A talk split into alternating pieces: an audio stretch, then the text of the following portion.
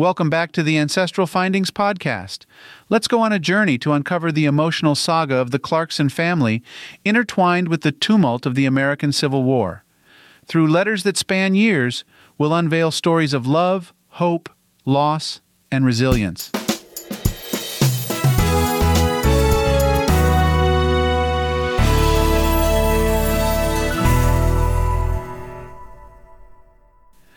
In the intricate branches of family trees, some stories lay buried, waiting to be told. Such is the tale of the Clarkson family, woven into the fabric of the American Civil War, echoing the sentiments of a nation torn apart.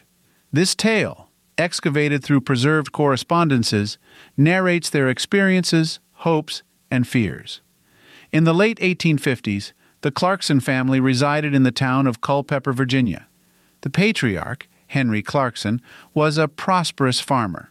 He had 5 children, 3 sons, James, Edward, and Samuel, and 2 daughters, Clara and Eleanor. Like many others, the family was blissfully unaware of the storm brewing on the horizon. The 1860s ushered in a new era, and the United States was ensnared in a conflict that would shape its destiny. James and Edward, the older Clarkson brothers, felt the call of duty and enlisted in the Confederate Army, leaving Samuel, the youngest, behind to help their father with the farm.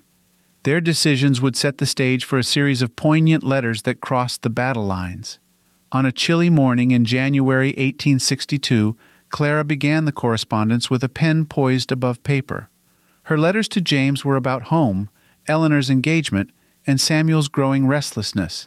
She often added doodles, immortalizing the everyday life of the Civil War era.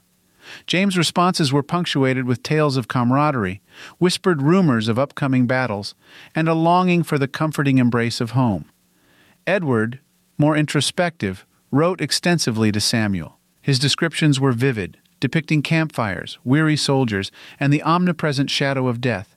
Yet in every letter, Edward's unwavering faith and optimism shone through, a beacon of hope for Samuel, who often felt the weight of responsibility on his young shoulders. As the war progressed, the family's letters became a lifeline.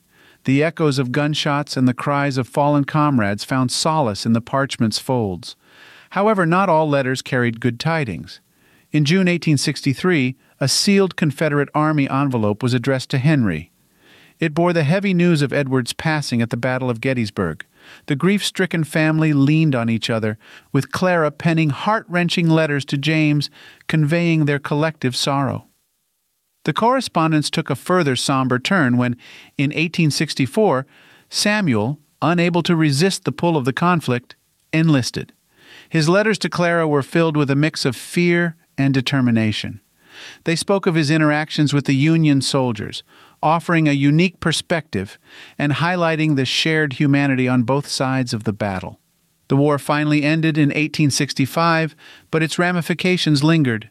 James returned home a changed man, carrying both physical and emotional scars. The family's letters from this period reflected the struggle of rebuilding lives amidst the haunting memories of the war. Once teeming with life, the farm was now a silent witness to the family's journey of healing and rediscovery. Today, Civil War letters are invaluable artifacts for genealogists and history enthusiasts alike. They offer a raw, unfiltered window into the lives of ordinary people caught in the crossfire of a nation's most tumultuous period. While the American Civil War has been extensively documented, Civil War letters offer a unique, intimate perspective. Their stories, interlaced with love, loss, and hope, serve as a poignant reminder of the resilience of the human spirit in the face of adversity. It's not just tales of a family during the Civil War. It's a chronicle of the enduring ties that bind families together, transcending time and turmoil. For genealogy enthusiasts, Civil War letters offer more than just historical insight. They serve as a compelling example of preserving records. Whether tracing your lineage or mining forgotten tales, stories like these remind us that history is not just about events, but about the people who lived through them.